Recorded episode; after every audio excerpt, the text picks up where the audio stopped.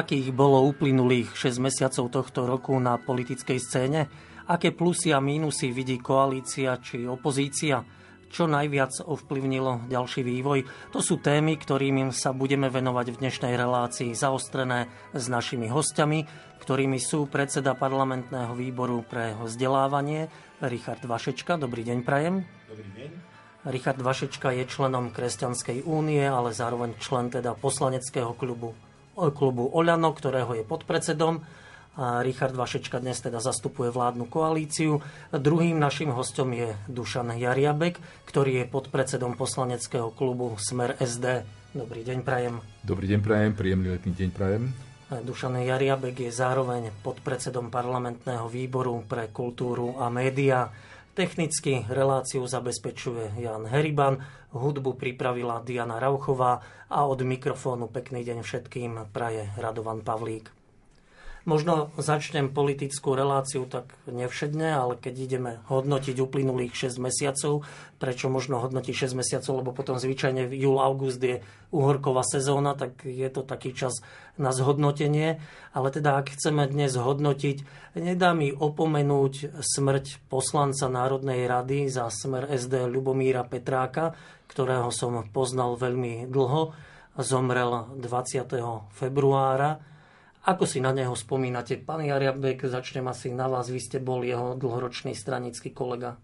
Pán rektor, v prvom rade sa chcem veľmi pekne poďakovať aj vám, aj vašej redakcii za túto spomienku na Luba. Lubo bol naozaj náš kamarát, bol to človek koncenzu celospoločenského, celoparlamentného a ba priam celopolitického, bol poradcom každého ministra školstva a vždy vedel rie- veci riešiť e, hm, nepoliticky, hoď v parlamente by tá politika mala byť na prvom mieste. To bol proste Lubo a to miesto vedľa neho, vedľa mňa, ktoré ako je stále prázdne, mi ho stále pripomína a stále čakám, keď prídem do parlamentu na každú schodu, skutočne stále čakám podvedome, že teda otvoria sa dvere, ten Lubo sa tam objaví, odsunie stolička, sadne si a nikto neprichádza. Je mi to veľmi ľúto a na toho Luba sa naozaj nedá zabudnúť. Ja som za ním často chodil do kancelárie školského výboru, ktorý vy vediete, pán Vašečka. Ako si vy spomínate na pána Ľubomíra Petráka? Tak ja tiež by som chcel jednak vyjadriť naozaj takú spomienku na neho a vyjadriť česť jeho osobe. Bol to človek, s ktorým som komunikoval e, spomedzi teda e, ľudí, ktorí boli na opačnej politickej strane, keď som ja bol ešte v opozícii, ktorí boli takí komunikatívni, zároveň priateľskí tým, že bol aj skúsenejší politik, tak e, ja som rád vždy počúval týchto ľudí, ktorí vedeli o tých parlamentných procesoch, spôsoboch, ako komunikovať.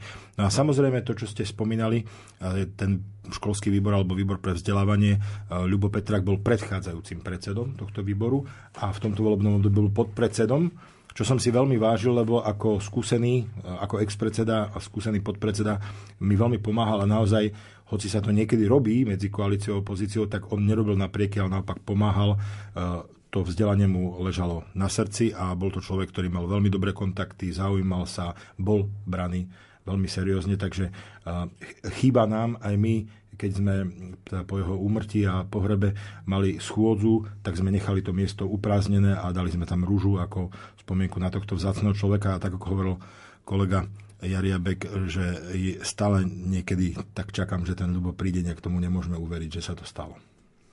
Ak by som mohol ešte jednu vetu tomu Ľubovi úplne pragmaticky povedať a ako takú, ktorá by mala zaznieť. Ľubo bol veľmi širokospektrálny poslanec, to treba povedať, a to nebol len, to nebol len oblasť školstva. E, Ľubo bol nepísaným tieňovým ministrom každého ministra školstva vrátane tohto posledného, s ktorým veľmi teda diskutoval veci, a to bolo úplne jedno, či to bola koalícia a opozícia. A okrem toho teda posledná veta, lebo bol tak nesmierne všeobecne vzdelaný človek, že myslím si, že e, mohol byť ministrom e, ktoréhokoľvek rezortu. A hovorím to úplne vážne, preto lebo tie jeho vedomosti boli naozaj širokospektrálne, veľké a e, úplne prirodzene ich dával najavo bez toho, aby chcel niečo zvýrazniť. Takže toto bol Lubo Petrak. Tak počas tejto piesne, ktorá teraz e, zaznie z Rádia Lumen, by som poprosil aj našich poslucháčov, nech si na poslanca Ľubomíra Petráka spomenú v tichej myšlienke alebo modlitbe.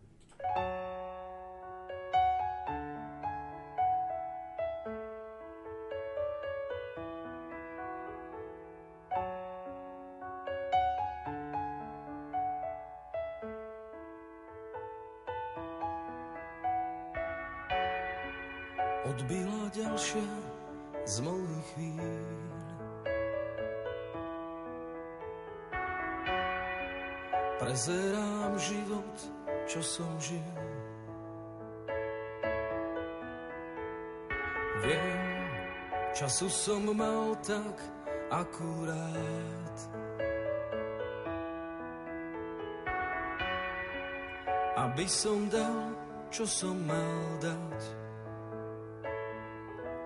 Keď zavrú mi oči, ty žehnaj môj dom, keď prestanem dýchať, to ty dýchaj v ňom. Veď vieš, kde sú kľúče od duší aj dver.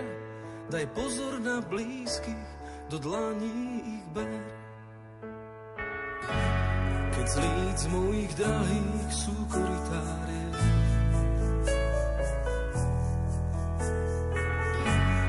zmoknuté duše ty vymyslí liek.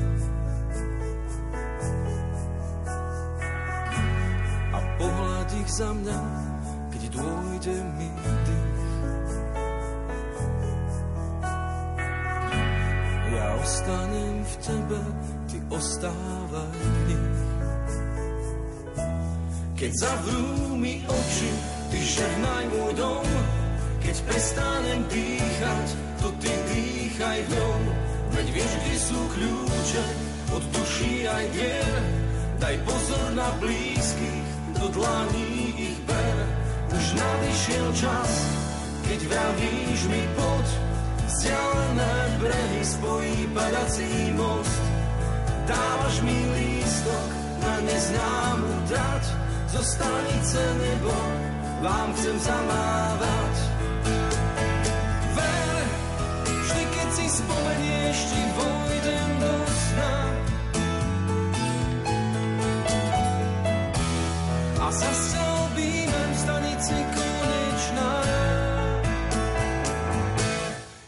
Zavrú mi oči, ty žehnaj môj dom, keď prestanem dýchať, to ty dýchaj v ňom.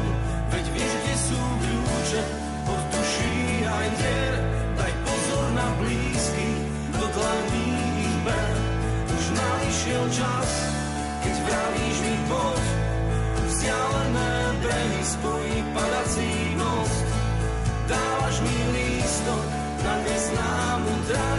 zo stanice nebo vám chcem zamávať.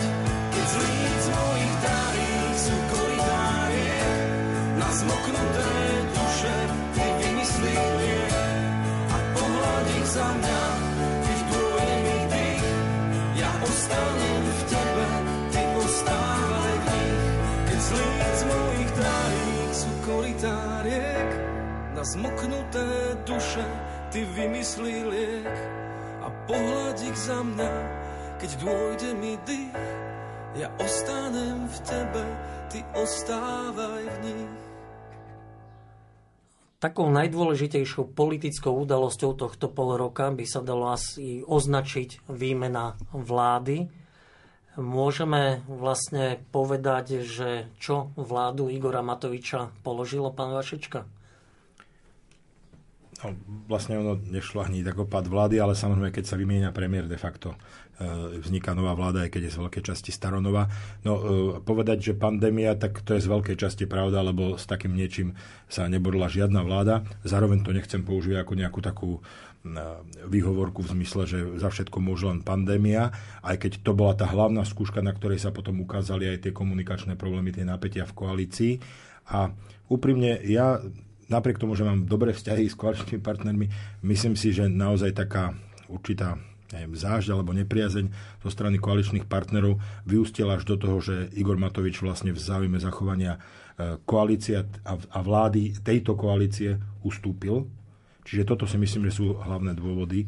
A čo sa týka nastupujúcej vlády, ktorá z veľkej časti bola totožná, ale s vymeneným premiérom, s Eduardom Hegerom, tak eh, ja, ja ju vítam. Nakoniec Eda Hegera som pozval do politiky ja, takže tým, že sa stal z neho premiér, čo teda nehovorím, že je moja zásluha, tak e, som spokojný. Zároveň ja som veľmi vďačný Igorovi Matovičovi jednak za to, že sa zhostil naozaj úprimne, svojsky, ale veľmi úprimne toho boja s pandémiou a potom, keď teda prišlo na lamanie chleba, bol, bol ochotný ustúpiť, bolo pre neho Slovensko, bolo pre neho vládna koalícia viac ako jeho možno vtedy osobné presvedčenie. Bolo to veľmi ťažké, hovoril som s ním v tom čase, ale proste urobil to. Čiže podporujem sa Meda Hegera a som veľmi vďačný Igorovi Matovičovi. Môžeme naozaj obviňovať alebo dávať príčinu práve korone a koronavírusu, že má takéto politické následky. Ak by vláda dokázala manažovať zvládanie tejto krízy a ustúpila, ustúpili by EGA do úzadia, asi by nebolo nutné meniť vládu.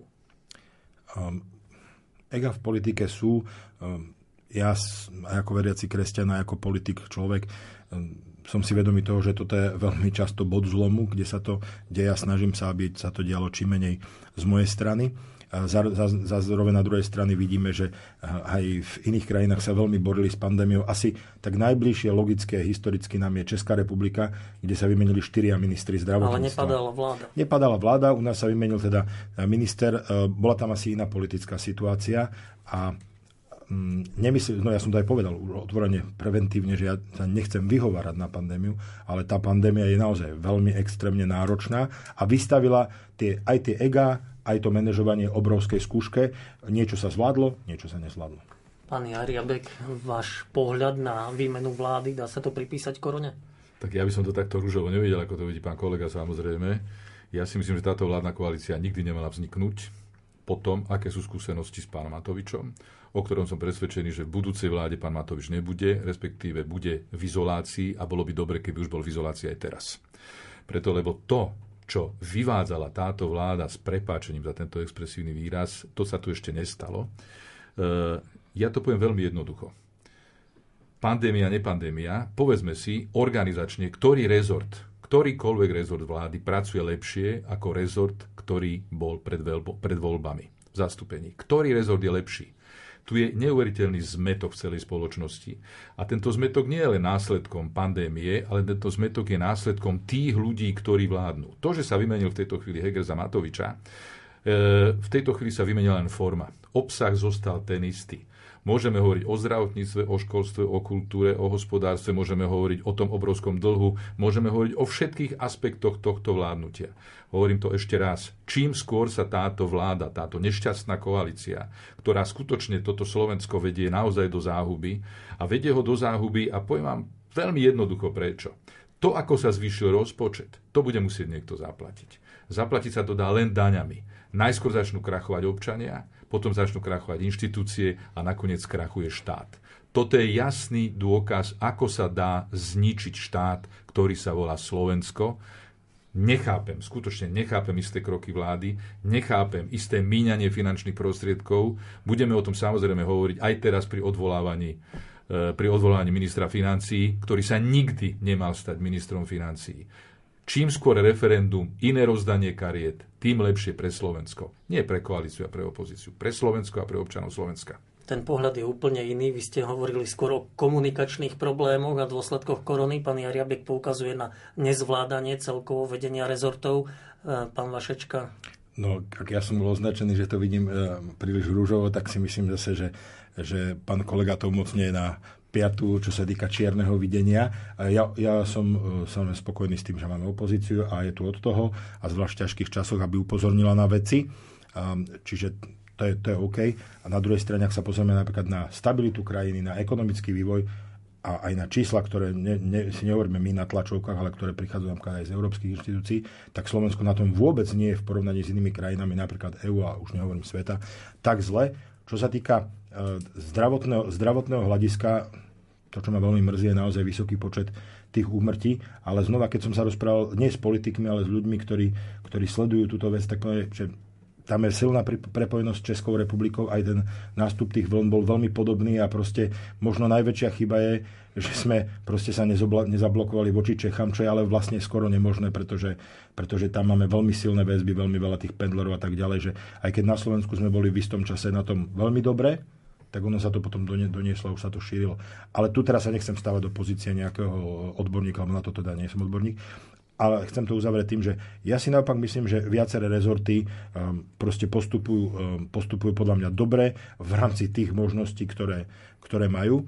A čo sa týka premiéra Hegera, tak veľmi často zo strany opozície, možno nie od pána Riabka, možno od, od iných, že to je nejaká Matovičová vápka, no môžem ubezpečiť divákov, aj vás tu v štúdiu, že Edo Heger nie je, isto nie je nejaká Matovičová bábka, spolu dobre komunikuje, ale Edo Heger má veľmi taký jasný cieľ a čo sa týka vedenia tej vlády, je s ním spokojnosť a myslím si, že práve tá stabilita tu je. Čo sa týka toho referenda, možno sa k tomu ešte dostaneme, chcem to rozbrať, ale poviem len to, že samozrejme my referendum rešpektujeme, ja, ja osobne referendum rešpektujem, ak sa bude konať, ak eh, voliči, občania prejavia vôľu, budeme to rešpektovať. Na druhej strane, myslím si, že pre každú krajinu je dobré, aby tie štvoročné volebné cykly boli zachované pre tú stabilitu. Vidíme potom napríklad v Taliansku, ako sa to sype, keď oni každú chvíľu menia vlády, neviem koľko ich mali od druhej svetovej vojny.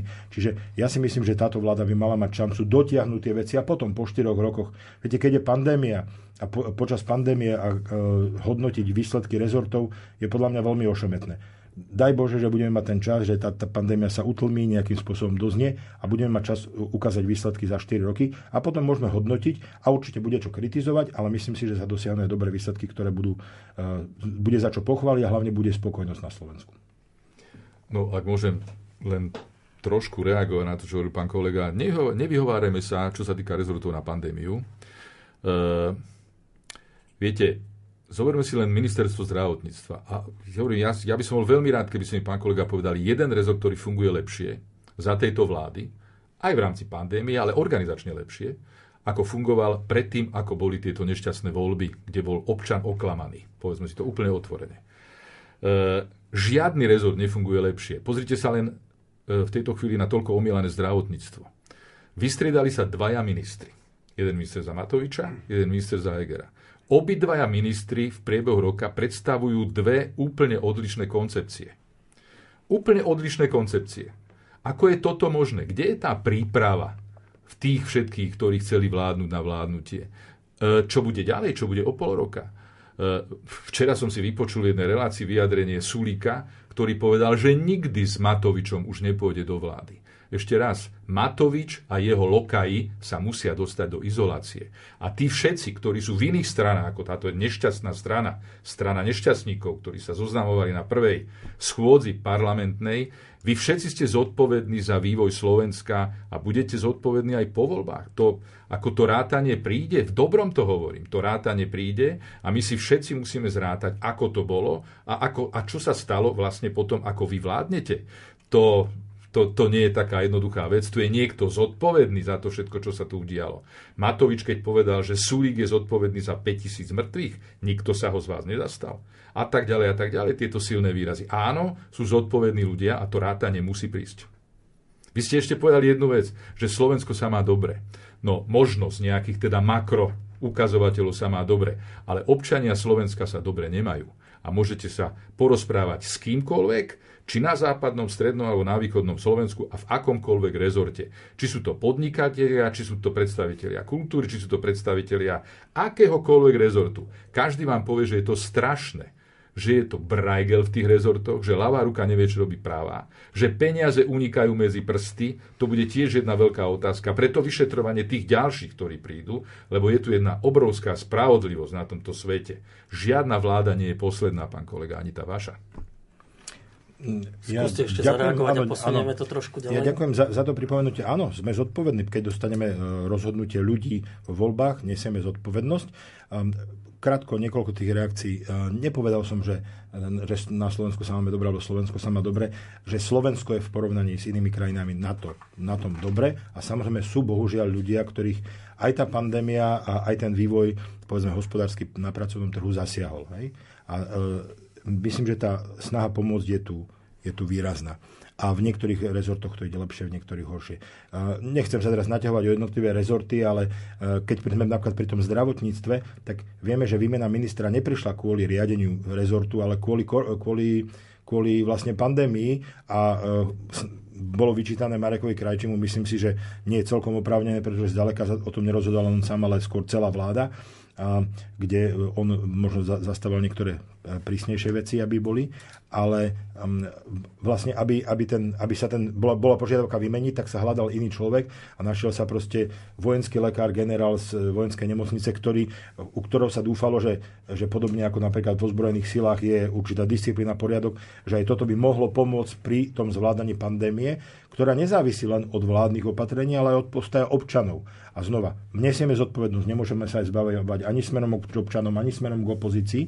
A posledná vec, ktorú chcem ale povedať, že, že to zúčtovanie áno, ale my vidíme, že zúčtovanie za predchádzajúce vlády prebieha a ako náhle sa e, e, orgánom činným v trestnom konaní uvoľnili ruky, tak jednoducho sa tu, sa tu dejú veci, kde už za, za tých predchádzajúcich vlád, a teraz mi nie či vašich, či kohokoľvek, proste boli ľudia, ktorí proste bačovali a teraz na nich prichádza. Áno, a ak bačujú teraz nejakí ľudia, tak by malo už teraz na nich prichádzať a samozrejme následne, keď sa aj vymení ďalšia vláda, ale ideálne bolo, keby sme to mali na Slovensku tak, že bez ohľadu na to, kto vládne a či sa vymení vláda alebo nevymení vláda, tie orgány činné, činné v trestnom konaní proste idú po tých, ktorí e, zle spravujú, sú nezodpovední, e, pretekajú peniaze, idú k našim ľuďom a tak ďalej. V tomto súhlasím. Um, iste by malo platiť asi padni komu padni, alebo teda nie iste, ale celkom, celkom istotne.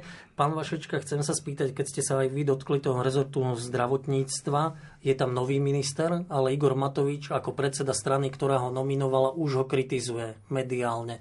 Nemalo by prísť v takom prípade, ak je nespokojný s jeho prácou, odvolanie takého ministra? Toto je možno otázka priamo na, na Igora Matoviča. Ja som sa tak, v takejto forme ho, tú otázku eh, ho nepýtal. Môžem sa opýtať, keď, ako hovorí kolega, avizujú to odvolávanie, tak v parlamente bude, takže sa môžem opýtať. A ono, viete, na pandémiu asi nie je nejaký jeden 100% liek, ako ju zvládnuť, ako, ako robiť opatrenia, či, tak, či to teraz uvoľniť, teraz ľudia chcú ísť na dovolenke a tak ďalej. To znamená, že, že dá sa vybrať z viacerých možností a logicky pri aj tých, nazvem to aj silných emóciách a vážnom dopade na osudy ľudí a na životy ľudí, tak e, môžu v tom byť zásadné rozdiely. Vieme, že aj medzi odborníkmi niekedy sú. Takže tá kritika je prirodzená, ale úplne e, podrobnosti, dôvody, opýtam sa Igora Matoviča, on by vám vedel povedať a ja vám budem vedieť, keď sa ho opýtam. Pán Jariabek už sa toho dotkol, že Richard Sulik povedal, že sedieť vo vláde s Igorom Matovičom nebude. Igor Matovič zase hovorí, že SAS mal vyhodiť už na jar z vlády. S takýmto tvrdením súhlasíte, e, predsedu Oľano? Ja by som povedal, že to sú práve tie komunikačné problémy, podľa mňa, ktoré najviac škodia a ktoré vyvolávajú podľa mňa aj zbytočné pnutie v, v spoločnosti, lebo um, ja mám rôzne, um, nazvem to, že um, kontroverzie alebo, alebo komunikačné nejaké strety s rôznymi ľuďa, ľuďmi, ale ale ne, ne, nečítate to na Facebooku alebo, alebo v novinách. A iste, politika je o konflikte a môžeme sa navzájom kritizovať, ale ak to ženieme do takéto krajnosti, tak, eh, tak potom, potom sa ťažko vládne ďalej. Ako pre mňa je normálna vec, že vláda je na 4 roky, ak treba nejakých ministrov vymeniť, tak sa vymenia a pokračuje sa ďalej a potom sa skladajú účty. Eh, ak si povie niekto, že nechce s niekým vládnuť, má na to právo. Ďalšia vec je, že niekedy možno na Slovensku tí politickí lídry vystupujú príliš akoby tak eh, monarchisticky, ako keby o tom rozhodovali oni. Aj Saska má nejaké predsedníctvo, Oľano má nejaké predsedníctvo. Ja nie som členom Oľano, som členom Kresťanskej únie, aj my máme predsedníctvo a predsedničkou je teda Anka Záborská. A, čiže treba si sadnúť, rokovať a dohodnúť sa. A ďalšia vec je karty, s ktorými potom my obrazne hráme, rozdávajú občania. To znamená, ak vyhodnotia, áno, robili ste to zlé, e, títo sa nám zdali dôveryhodnejší, dostanú viac, ale e, nastane situácia, keď jednoducho vláda sa zložiť musí, teoreticky môžu byť predčasné voľby, ale, ale tie väčšinou nič nevyriešia. Čiže e, ja to, ja to berem ako také unáhlené, unáhlené vyjadrenia, rozhodnú občania a my sa tomu budeme musieť podriadiť a podľa toho postupovať. A ak sú nejakí ľudia tak na, na ostro, že, že e, nedokážu, no tak potom musia odstúpiť, musia, musia sa stiahnuť a dať priestor tým, ktorí sa dokážu dohodnúť. Pán Jariabek, no. ako vy vnímate tú komunikáciu navonok, cez médiá? To ako keby vám koalícia vlastne opozičným stranám pomáhala. Tak komunikácia je jedna vec, veľmi veľa vecí odkrýva, ale ona hlavne veľa vecí zakrýva. To sú tie obsahové veci. Tam proste ten nesúlad hlavne existuje, o ktorých sa nehovorí a kde sa a ten nesúlad vidíme pri každej možnej príležitosti a hlavne, ja by som sa ešte vrátil k tomu, čo hovoril pán kolega Vašečka, keď hovoril o bývalom ministrovi pánovi, pánovi Krajčím. On predsa bol ten, ktorý povedal, nemal som, ja to tu mám napísané, nemal som silu protirečiť premiérovi. to povedal predvčerom, som si to prečítal, zase nebudem menovať tie médiá, kde premiérovi Matovičovi nemal som silu protirečiť. Matovič proste ten sa hrá, alebo je to martýr, alebo je to spasiteľ. Proste tento človek jednoducho nemá čo hľadať. Taliani majú na to taký, taký pekný výraz. Non se abbastanza maturo. Nie si dostatočne vyspelý na to, aby si mohol zastávať, na to, aby si mohol zastávať istý úrad. Toto presne sa udialo v prípade Matoviča. Ja ho tu na nebudem mu tu nadávať rôzne epitetá, také alebo onaké. Proste je to človek, ktorý nemá čo byť vo vláde. Ten človek bol nepriateľný ako poslanec, ako opozičný, ako koaličný, ako predseda vlády, ako minister financí. Proste tento človek je nepriateľný. On ako poslanec proste sa navývádzal také veci, že jednoducho už dnes ho nikto nemôže vnímať ako premiéra a potom, a už vôbec nie ako ministra financí. A okrem toho uvedome si jednu vec. Najväčším problémom tejto vlády, pán kolega, je tá nedôvera v spoločnosti. Nie je to, že my si tu budeme teda rozprávať, čo áno, čo nie. V spoločnosti taká nedôvera vo vládu ešte nebola. 83%, možno už je to viacej. To boli posledné prieskumy, ktoré som si prečítal. No a toto už je naozaj vec, s ktorou treba... A preto tá nedôvera sa prejavuje. Ja neviem, či už je to očkovanie, či už je to všetky tieto veci, ktoré by vláda veľmi rada riešila. No ako vy môžete niekomu veriť, keď ten človek má uh, 8 alebo 8% dôveryhodnosť, keď má 8% dôveryhodnosť, má 92% nedôveryhodnosť všeobecne u ľudí. Čo tento človek môže čo vykladať iným, čo majú alebo nemajú robiť. K tomu uverí. Tých 8%, ani tých nie. Toto je problém vašej vlády. Tá obrovská nedôvera. A to je v každom rezorte. Mám hovoriť o kultúre? Mám, no kultúra, kultúra to slovo pomaličky vymažeme zo slovníka. Nikto nevie, nikto nepočul, nikto nevidel a nič sa nedeje a môžem takto hovoriť krok po kroku, ktoré sa tam udiali v tomto rezorte. Všetko zle a môžeme ísť do ďalších. Všetko zle, pán kolega. To si nemyslím. Všetko zle. Povedzte mi jednu jedinú vec v oblasti kultúry, ktorá, sa, e, ktorá je lepšia, ako bola pred dvomi rokmi. Konkrétna otázka. Tak ja by som skôr o tom vzdelaní, keďže som z toho vyboril, vy ste z kultúrneho, ale e, ťažko viem debatovať na, na tieto otázky. Ale um, ľudia, keď volili v týchto voľbách, Igor Matovič bol v politike už koľko, 8, 9 rokov a tie veci, ktoré ste ako, ako opozičný poslanec, e, podľa vás, čo, čo robila, boli nepriateľné a ľudia mu tú dôveru dali, ktorá vyplývala z nedôvery zase vo vaše vlády. A e, ono je, ono je to tak, že pred voľbami klesala dôveryhodnosť, dôveryhodnosť vlády napríklad Smeru, ktorý sa potom po voľbách rozdiel a tak ďalej. Teraz, a ja to poviem znova, nechcem sa na to vyhovárať, ale je to veľký fakt, pandémia, ktorá vyvolala veľké emócie a čo sa týka napríklad toho očkovania, mnohí napríklad sa práve preto stávajú proti vláde. A teraz nejdem to ospravedlňovať. Áno, ten prepad je veľký, áno, mnohé veci sa nezvládli a, a vyžadovalo to naozaj veľkú zrelosť a veľkú politickú silu a skúsenosť, ktorú tá, táto vláda nemala, keďže mnohí tí ministri, vlastne všetci tí ministri boli nováčikovia. Len keby sme, e, e, keď som sa rozprával s niekým o politickej situácii, hovorím, ale vy neporovnáte napríklad terajší smer s terajším napríklad Olano a ja neviem, za ľudí, ale pozrite sa na smer v roku napríklad 2006 keď začínal vládnuť. Aké tam boli skúsenosti, kto bol minister financí a tak ďalej. Čiže, a to nehovorím ako nejaký útok, ale to hovorím... Ale to hovorím... 12 rokov, pretože teda tí ľudia dostali istú dôveru od ľudí a nie po roku či po 8 mesiacoch sa ľudia postavili vyslovne proti tým, ktorí vládnu ano, z hľadiska tej, V tej emocionálne vypetej atmosfére je to pochopiteľne. Ale znova, ja, ja tu nie som o to, aby som ospravedlňoval niečo a hovoril, že všetko je dobre. Nesúhlasím ani s tým, že všetko je zle. Sú dobré veci a sú zlé veci. A sme tu aj na základe, aj na základe tých prieskumov, od toho, aby sme to prehodnotili. Na druhej strane nerozhodujú prieskumy, ale rozhodujú voľby. Bude referendum, bude rozhodnú občania, budeme to akceptovať. Budú voľby, budú voľby, rozhodnú občania a e, treba naozaj nezodpovednosť. Ak niekto ukázal, ja neviem, e, istú, povedzme, neschopnosť, tak mu to ľudia zrátajú. Ak urobil niečo trestného, tak by mu to mali zrátať aj orgány činné v trestnom konaní. S tým absolútne súhlasím, len um, pri, hovorím, pri tejto dobe, nie len na Slovensku, ale v celom svete tie veci sa tak prevracajú, že teraz vyhodnocovať na základe nejakých prieskumov a dôveryhodností a robiť úzávery z toho je predčasné.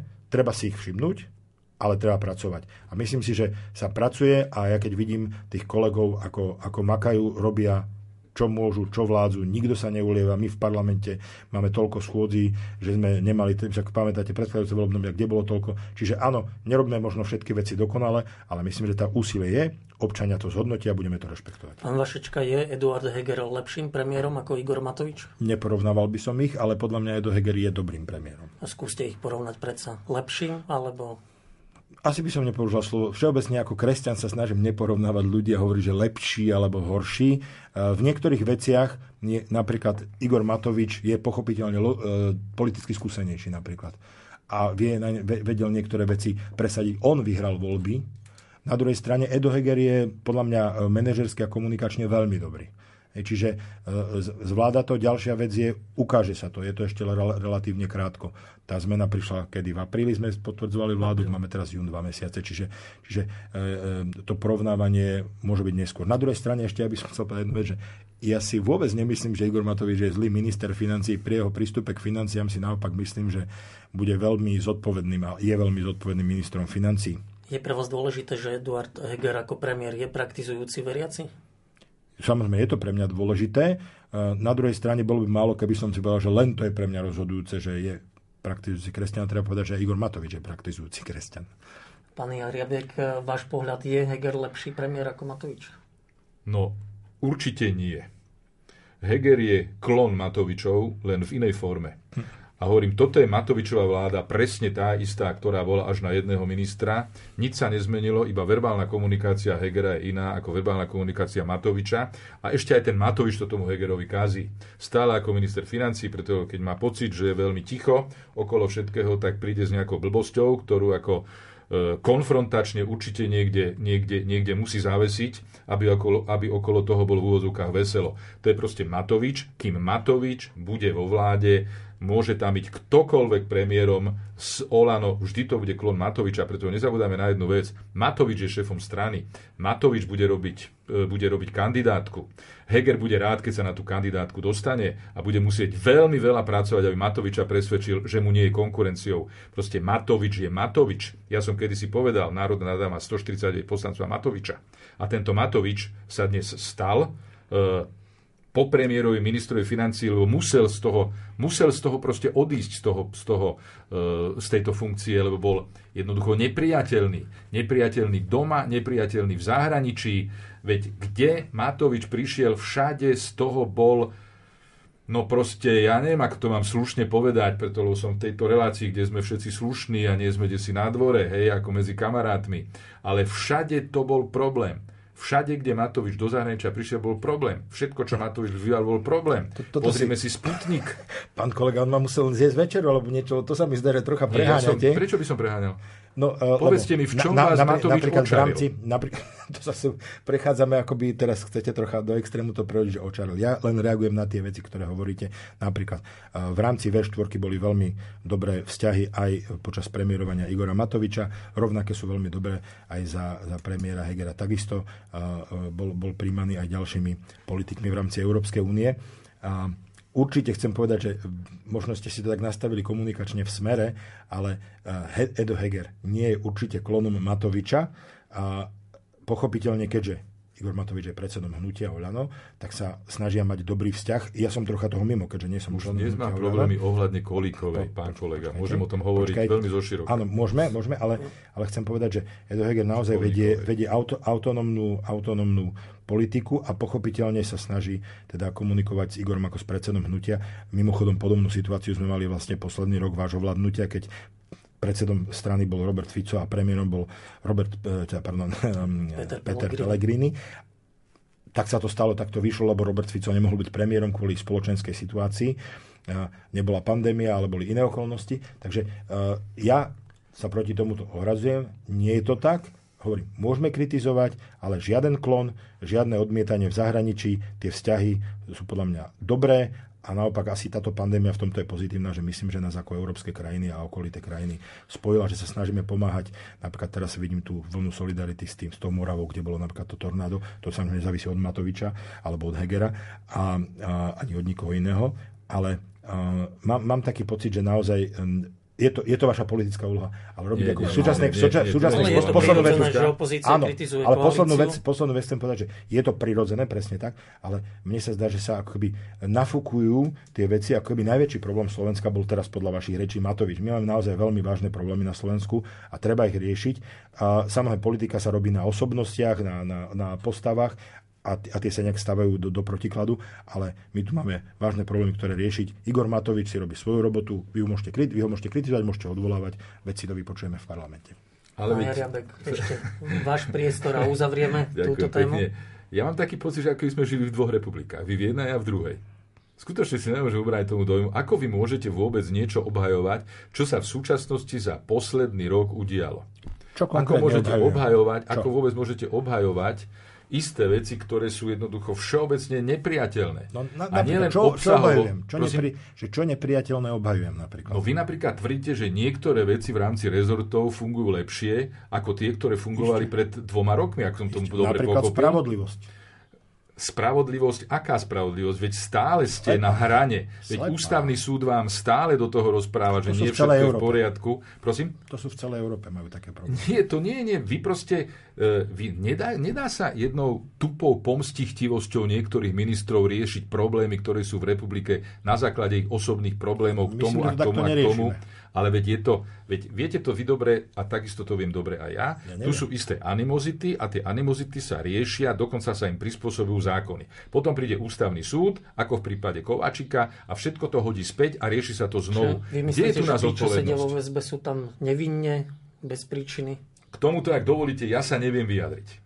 Ja sa naozaj k tomuto neviem vyjadriť, preto lebo ja zastávam, ja môžem tlmočiť iba niekoho, ja len vidím, čo sa deje. Štvrtky sú už všeobecne známe, zatýkacie štvrtky sú všeobecne známe, aby sa cez víkend v médiách riešili, hej, a potom znova príde týždeň a znova teda príde štvrtok, niekto sa zatkne, potom sa niekto pustí, niekto sa... No, hovorím, nechcem o týchto veciach hovoriť, lebo chvála Bohu, e, doteraz som s nimi nemal žiadne skúsenosti s touto časťou spoločnosti a dúfam, že ani nikdy nebude mať. Presne takisto ako Verme, vy. že tie súdy Dúfajme, pracujú Lebo ste slušný nezávisle. človek, preto sa s vami tak bavím obsahov, ako sa bavím.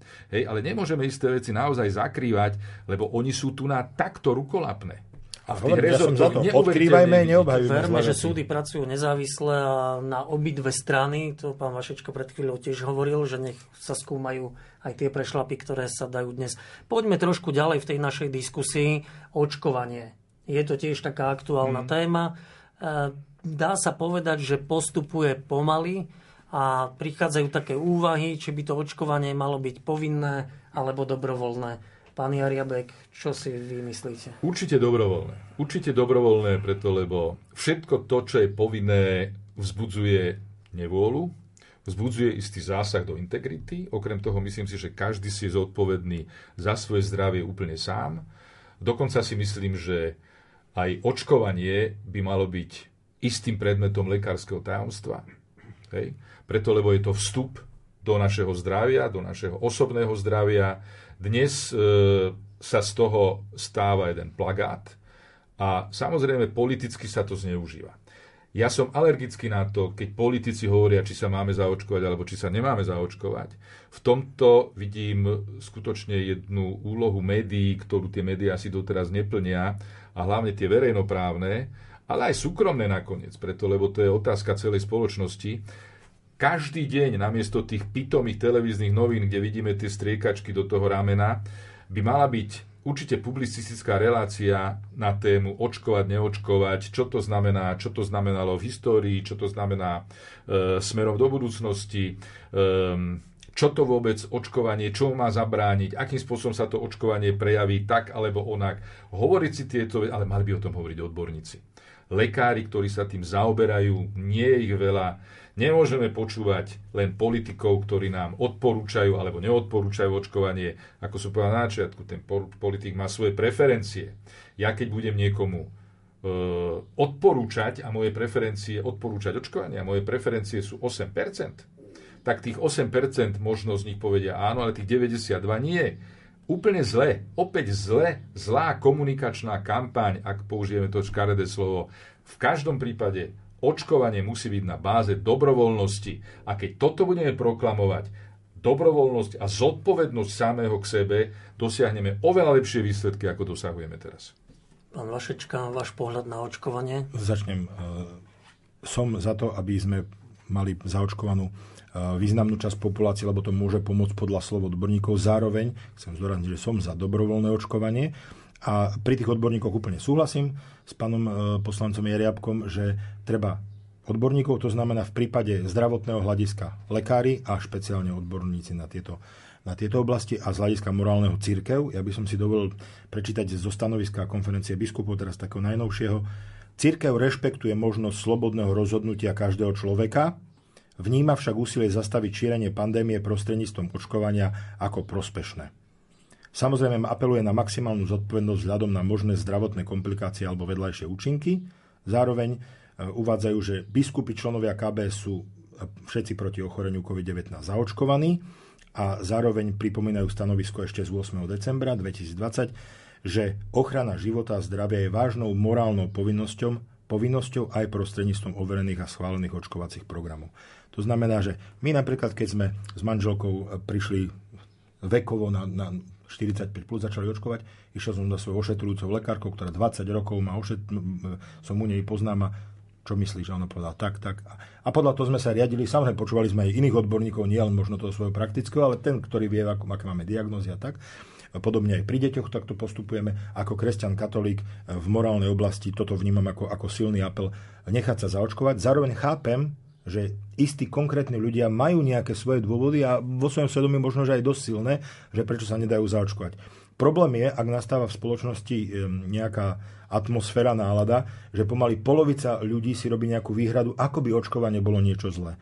Ja hovorím, že očkovanie je dobré, a nemyslím teraz len očkovanie proti covidu, ale očkovanie ako také je veľmi dobré, veľmi výrazne pomohlo ľudstvu preto kto hovorí, že očkovanie je zlé alebo dokonca morálne zlé, tak e, vlastne sa stavia proti morálnemu úsudku cirkvi. Zároveň nie každé dobro, keďže to má aj nejaké iné ďalšie dôsledky, je povinné pre každého. Preto som za dobrovoľnosť a za zodpovednosť. V tomto sa myslím zhodneme s pánom Jariabkom. Viete, ešte, ešte jedna vec ma napadá, že ako sa táto téma deformuje celá tohto očkovania. Vy od politikov, pochopiteľne, dostanete informáciu, že vy si môžete vybrať vakcínu. Či je to Pfizer, či je to Moderna, či je to, či je to Sputnik a tak ďalej a tak ďalej a tak ďalej. No ale veď kto tomu rozumie pre pána Jana z občanov? Čím sa tie vakcíny líšia? V čom je tá vakcína taká alebo onaká?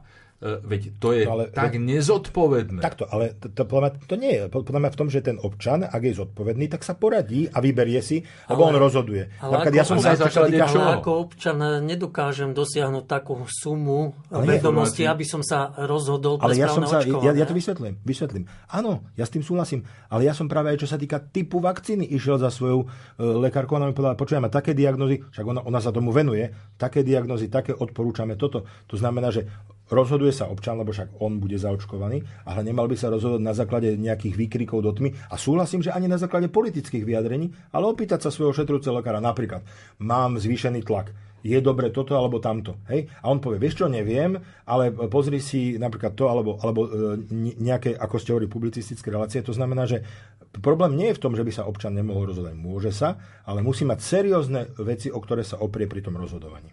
Ja úplne súhlasím teda s pánom Vašečkom, o čom hovorí, lebo naozaj toto tu na chýba, to sú tie publické relácie, to sú, tie, to sú tie, všetky tie informácie, veď my nemáme o tom, my nemáme o tom vedomosti, my o tom máme iba informácie. Také, práve alebo onaké, to je, hej. To je dobrý Vedomosti krok dopredu, že obvodní lekári budú tak. môcť teraz očkovať. Čiže každý sa môže poradiť so svojím lekárom. Posledná veta. Čím menej budú hovoriť politici o očkovaní, tým lepšie tak som rád, že aspoň na niečom sa dokážete zhodnúť. A e, vo svete je variant Delta, už je aj na Slovensku. My si však užívame zatiaľ celkom takým plným priehrštím slobodu. E, mnohí odchádzajú na dovolenky, cestujú, je sa, kontroly sú minimálne.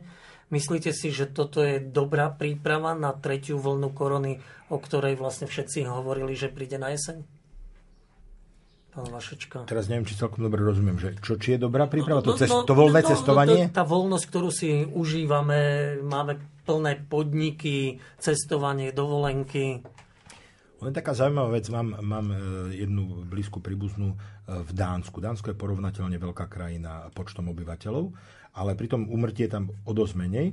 A ona hovorila, znova nemám to do, dopodrobná preskúmané, ale že jej sa zdalo, že opatrenia, povinné opatrenia boli relatívne troška miernejšie ako na Slovensku, ale zároveň ľudia to brali oveľa vážnejšie. A, ona je, a v tomto súhlasím s pánom Janabkom, že ono je tá otázka takej spoločenskej dôveryhodnosti, ani nie politické, ale slovo politické a spoločenské sa v zásade prekrývajú, že, že či my veríme, že má význam si niečo odoprieť, e, zdržať sa niektorých vecí, ktoré nikto nevie skontrolovať, lebo tá, ten COVID tá pandémia je vážna. A že toto je otázka, že či, si, či má niekto pocit, že ak obídem nejaké opatrenia alebo užívam si voľnosť, že tým vytrestám nejakých politikov alebo policajtov alebo hygienikov, alebo si uvedomí, že je to vážna vec. Videli sme v našom okolí, tu ako my sme spomínali kolegu Petráka, fúha, vážna vec, zasiahlo to jeho rodinu.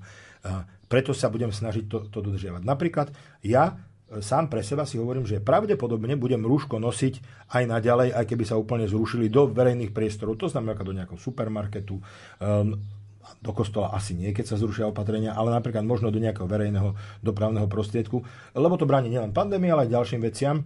Takže ide o to, aké máme, aké máme vnútorné nastavenie. Čo sa týka cestovania, ja viem, že ľuďom to už niekedy kvapka nakarbiť. Na druhej strane práve to, to očkovanie je niečo, čo by mohlo byť určitá taká línia, nie ako nejaká úplne že zabetonovaná, ale pre, pre ich samých. Som zaočkovaný, OK, je to, je to primerané riziko vycestovať do krajín, ktoré sú odporúčané. Hej, to znamená možno do Európskej únie, ale už nie do Portugalska, nie do, do Veľkej Británie. Čiže uh, byť, byť taký zodpovedný, toto sa mi zdá, že, že to by mohla byť cesta k tomu a uvidíme, aký ten, aký ten vývoj bude, čo povedia hygienici, čo povedia epidemiológovia, čo povedia um, no, vlastne lekári. Pán Jariabek, vy čo hovoríte na súčasné možnosti s hrozbami Zase ja by som, ak dovolíte, použil normálny ľudský zdravý rozum, bez toho, aby som teda mal nejaké informácie alebo vedomosti o tejto téme nadštandardné. Určite žiadne, celospoločenské, žiadne celoslovenské očkovanie, tak ako to bolo, my nevieme, koľko ľudí sa práve takýmto spôsobom nakazilo. Keď, je, keď sa objaví e, pandémia, alebo teda keď sa objaví nákaza v Kešmarku, nebudem predsa zatvárať školu v Senici, urobiť jednu, použiť, použiť zdravý rozum, nie to, čo tu bolo doteraz. Nie to, čo tu bolo doteraz, že tu boli preteky o tom, kto sa zaočkuje, kto sa nezaočkuje, vakcíny boli, vakcíny neboli, proste zmetok nad zmetok. Znova musím byť kritický v tejto oblasti. A ďalšia vec, hranice. Tu bolo plno príkazov, zákazov a neviem čoho všetkého. Ja som bol na tých hraniciach niekoľkokrát. Deravý ementál je nič proti tomu, ako boli tieto hranice. A keď už teda chceme niečo kontrolovať, a nejakým e-systémom, ktorý už mal byť dávno vymyslený jednou pani ministerkou, do dnešného dňa nie je pochopiteľne. A opäť tu na nám hrozí Gabčíkovo, že teda ľudia budú chodiť takýmto spôsobom na pozorovanie. E, proste musia tí ľudia, za čo sú platení, začať niečo robiť a hlavne kontrolovať. Vláda v tejto chvíli musí jasne povedať isté stanovisko a hlavne teda musí vedieť to stanovisko vymáhať. Mám, mám teda mám na mysli hranice. Hranice nemôžu takto vyzerať, ako vyzerá. Okrem toho, všetci tí, ktorí prichádzajú z tých rizikových krajín, musia byť kontrol, kontrolovaní e, oveľa viacej, ako sú doteraz a nie určite tak, ako ktorí prichádzajú z krajín, ktorí sú zelené. Toto všetko je na vláde, toto všetko je istý systém a nesmie tu byť Brajgel, ako tu bol doteraz s tým, s tým súhlasím, tie hranice naozaj Taká posledná veta, treba kontrolovať. A um, mňa zaujíma teda vzdelanie, pýtal som sa ministra školstva, aký bude prístup, lebo musíme sa na to pripraviť na ten september, to nemôžeme dovoliť, aby bolo takto. A hovorili sme práve o tom regionálnom prístupe, že nie je celoslovenský záver, celoslovenský otvoriť. Tam, kde sa bude dať, treba maximalizovať deti, aby mohli... Dávno to malo byť, pán kolega, dávno. Páni, Niektoré veci už tak boli. Priblížila sa 12. hodina. Ďakujem, že ste prišli diskutovať do štúdia Radia Lumen a vám, naši poslucháči, ďakujem za pozornosť. Našimi dnešnými hostiami v zaostrenom boli poslanci Národnej rady Richard Vašečka, ktorý zastupoval vládnu koalíciu a poslanecký klub Olano, ale z Kresťanskej únie a podpredseda poslaneckého klubu Smer SD Dušan Jariabek. Ďakujem veľmi pekne. Ďakujem veľmi pekne aj my. Ďakujeme, prajeme krásny deň. Technický reláciu zabezpečoval Jan Hriban, pieseň do relácie vybrala Diana Rauchová a od mikrofónu vás pozdravuje a pekný deň ešte praje Radovan Pavlík. Do počutia.